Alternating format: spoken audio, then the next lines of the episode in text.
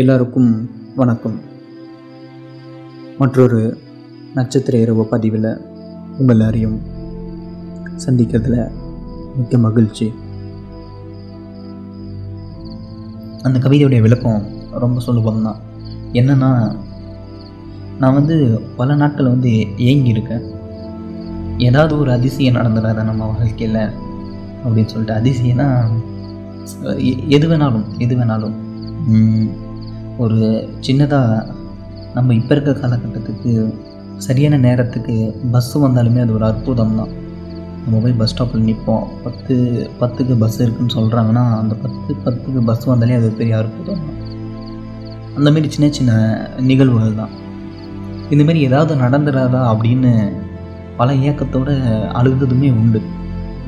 அப்படி இருந்தப்போ இதை பார்த்தது இப்போ தான் புரிஞ்சுது. நம்மளை சுற்றிட்டு இருக்க நிகழ்வுகளை நம்ம உணராமல் போயிட்டோம் அப்படின்னு இந்த நிகழ்வை பார்த்ததுக்கப்புறம் தான் எனக்கு புரிஞ்சுது. அப்போ நம்ம வாழ்க்கையில் நிச்சயம் பல அற்புதங்கள் நடந்துக்கிட்டு இருக்குது என்னென்னா அது உணராமல் நம்ம அதை கடந்து போனதால் நம்ம நடக்கலைன்னே நினச்சிக்கிட்டு இருக்கோம் அதுதான் நம்ம வேதனைப்படுறதுக்கான முக்கியமான காரணம்னு நினைக்கிறேன். அந்த மாரி தான் எனக்கும் நடந்தது.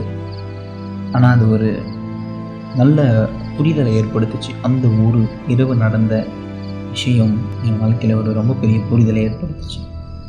நான் அன்றைக்கி நைட்டு என் கண் எனக்கு வந்து கண் பத்தலை. அதை பார்க்க கண் சுத்தமாக பத்தலை. அந்தளவுக்கு நான் வந்து எனக்கு அது வந்து ரொம்பவே மிக பிரம்மாண்டமாக இருந்தது. எதை விடுறது எதை பார்க்குறது அப்படின்ற மாதிரி ஒரு சந்தேகம். எங்கடா எதை எதடா பார்க்கணும் எதை ரசிக்கணும் அப்படின்னு ஒரு பரபரப்பு ஏற்பட்டுருச்சு. அப்படி ஒரு சூழ்நிலை உருவாச்சு. நான் அப்படியே ரொம்ப அமைதியாக என் கண்ணுக்கு பட்டதெல்லாம் ரசிச்சுட்டு இருந்தேன்.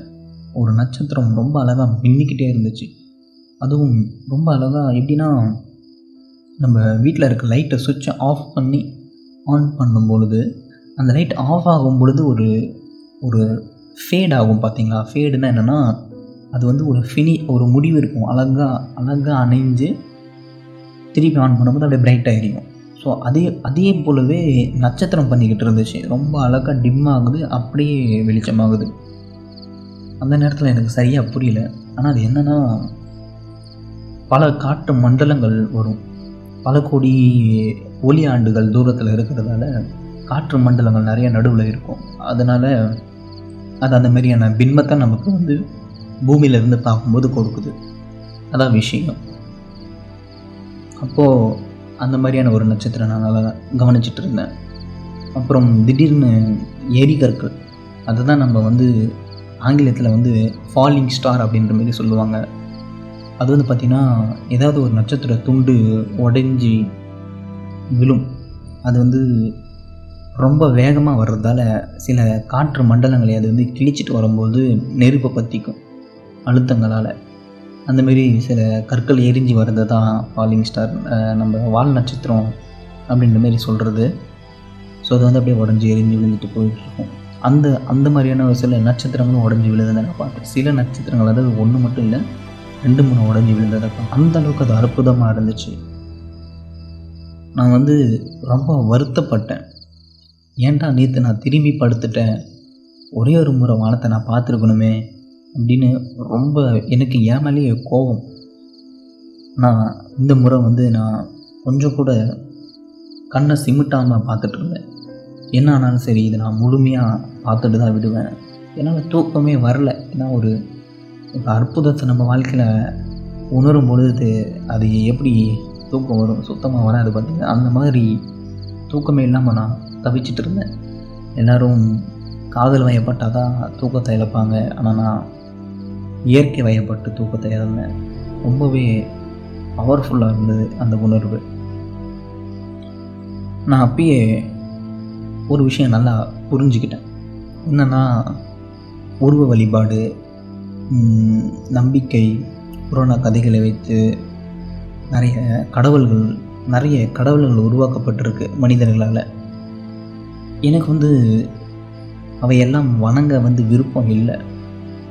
இல்லைன்ற பட்சத்தில் என்னென்னா இது வந்து எப்படி எனக்கு ஒரு உணர்வுனா மனிதர்களால் உருவாக்கப்பட்டது தான் அப்படின்ற மாதிரியான ஒரு உணர்வு. அதனால் நான் ரொம்ப பெருசாக ஈடுபாடு கொண்டதில்லை. ஆனால் நான் இந்த நிகழ்வை பார்த்ததுக்கப்புறம் இந்த பால்வெளி மண்டலத்தை பார்த்ததுக்கப்புறம் இந்த நட்சத்திரங்களை பார்த்ததுக்கப்புறம் நல்லா ஒரு விஷயம் தெளிவாக புரிஞ்சுது. என்னென்னா கடவுள் இயற்கை தான் வேறு யாரும் இல்லை. இயற்கை தான் கடவுள்.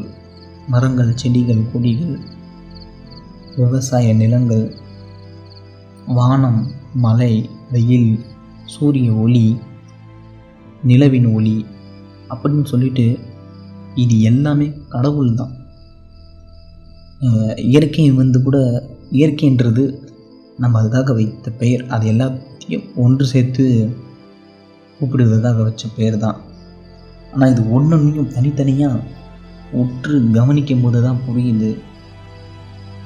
இது எல்லாமே அற்புதம். என்னென்னா இந்த கடவுள்னு நம்பிக்கிட்டு இருக்க எல்லாரும் அவங்க வாழ்க்கையில் எது நடந்தாலும் அது அற்புதமாக தான் ஏற்றுக்கிட்டு இருக்கோம். அப்போ நம்மளை சுற்றி இயற்கை தான் நமக்காக பல அற்புதங்களை செஞ்சிட்டு இருக்கு. நம்ம உணவை உணவு அளிச்சிட்ருக்கு உயிர் வாழ்கிறதுக்கான தேவையான அத்தியாவசிய தேவைகளை இயற்கை மூலமாக கொடுத்துட்ருக்கு காற்றுலேருந்து சூரிய ஒளியிலேருந்து நீர் அப்படின்னு பார்க்கும்போது அதுலேருந்து தான் எனக்கு தெளிவாக புரிஞ்சுது. இயற்கை தான் கடவுள் வேறு எதுவும் இல்லை. நான் இந்த நொடியிலேருந்து உணர்ந்துட்டேன். இனி கடவுள்னா அது இவைகள் தான் அதாவது இயற்கை வேறு எதுவும் இல்லை. அப்படின்னு ஒரு முடிவு. தொடர்ந்து இணைந்திருங்க. நம்மளுடைய போட்காஸ்டில் நட்சத்திர இரவில் சந்திரனின் ஒவ்வொரு உணர்வையும் தொடர்ந்து கேட்டுக்கிட்டு இருப்போம். என்றும் உங்கள் அன்புடன் ராஜு ஸ்ரீனிவாசன். நன்றி.